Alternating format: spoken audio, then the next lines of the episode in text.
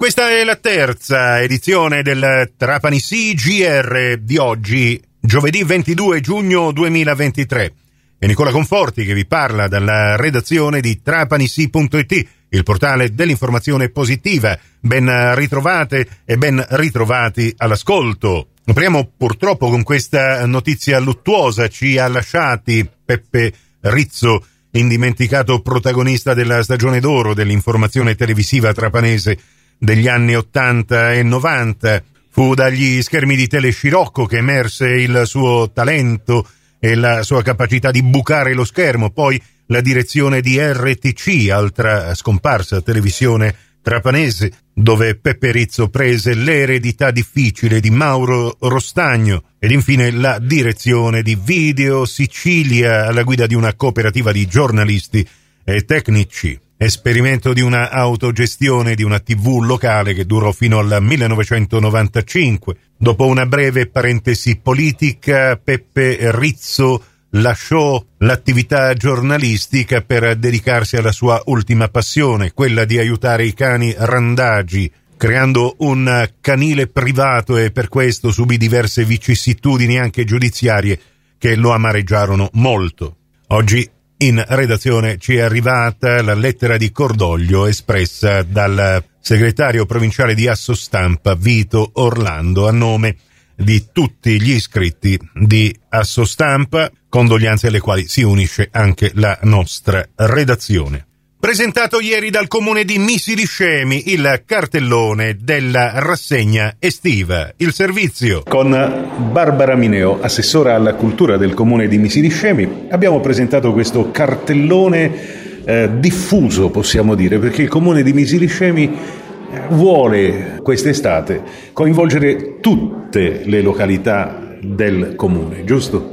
Giusto, eh, Misiliscemi è un territorio vasto eh, che comprende diverse contrade, ognuna con la sua peculiarità eh, ed è giusto, lo abbiamo fatto dall'inizio, così come è stato fatto a Natale, lo riproponiamo come format diciamo, per l'estate, per Sere d'estate 2023, ecco.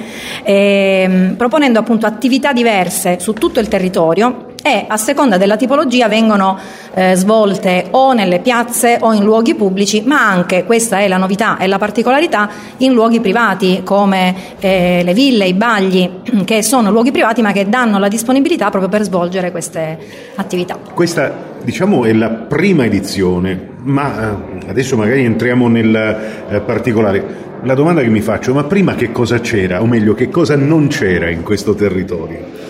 Prima probabilmente non c'era eh, un coordinamento eh, che potesse mettere insieme e valorizzare tutto ciò che già era presente sul territorio, perché tante iniziative erano promosse dalle associazioni singolarmente, ma eh, credo che non avessero quella forza, quella voce che possono avere adesso perché diventano parte de, di una programmazione eh, dell'amministrazione comunale ed entrano diciamo, in un programma che ha credo e spero una visibilità diversa. Ecco, un programma che è stato creato sia per la gente di Misiliscemi, ma anche e soprattutto per un vero e proprio richiamo turistico in questa zona che di peculiarità ne ha veramente tante, no? E ce lo auguriamo naturalmente, l'obiettivo è proprio quello, fare promozione turistica, cercare di attrarre eh, eh, tipologie variegate eh, di persone perché la nostra offerta è variegata, perché va dal ballo in piazza al concerto più eh, eh, diciamo di nicchia eh. eh, con un ciclo per esempio di concerti di musica jazz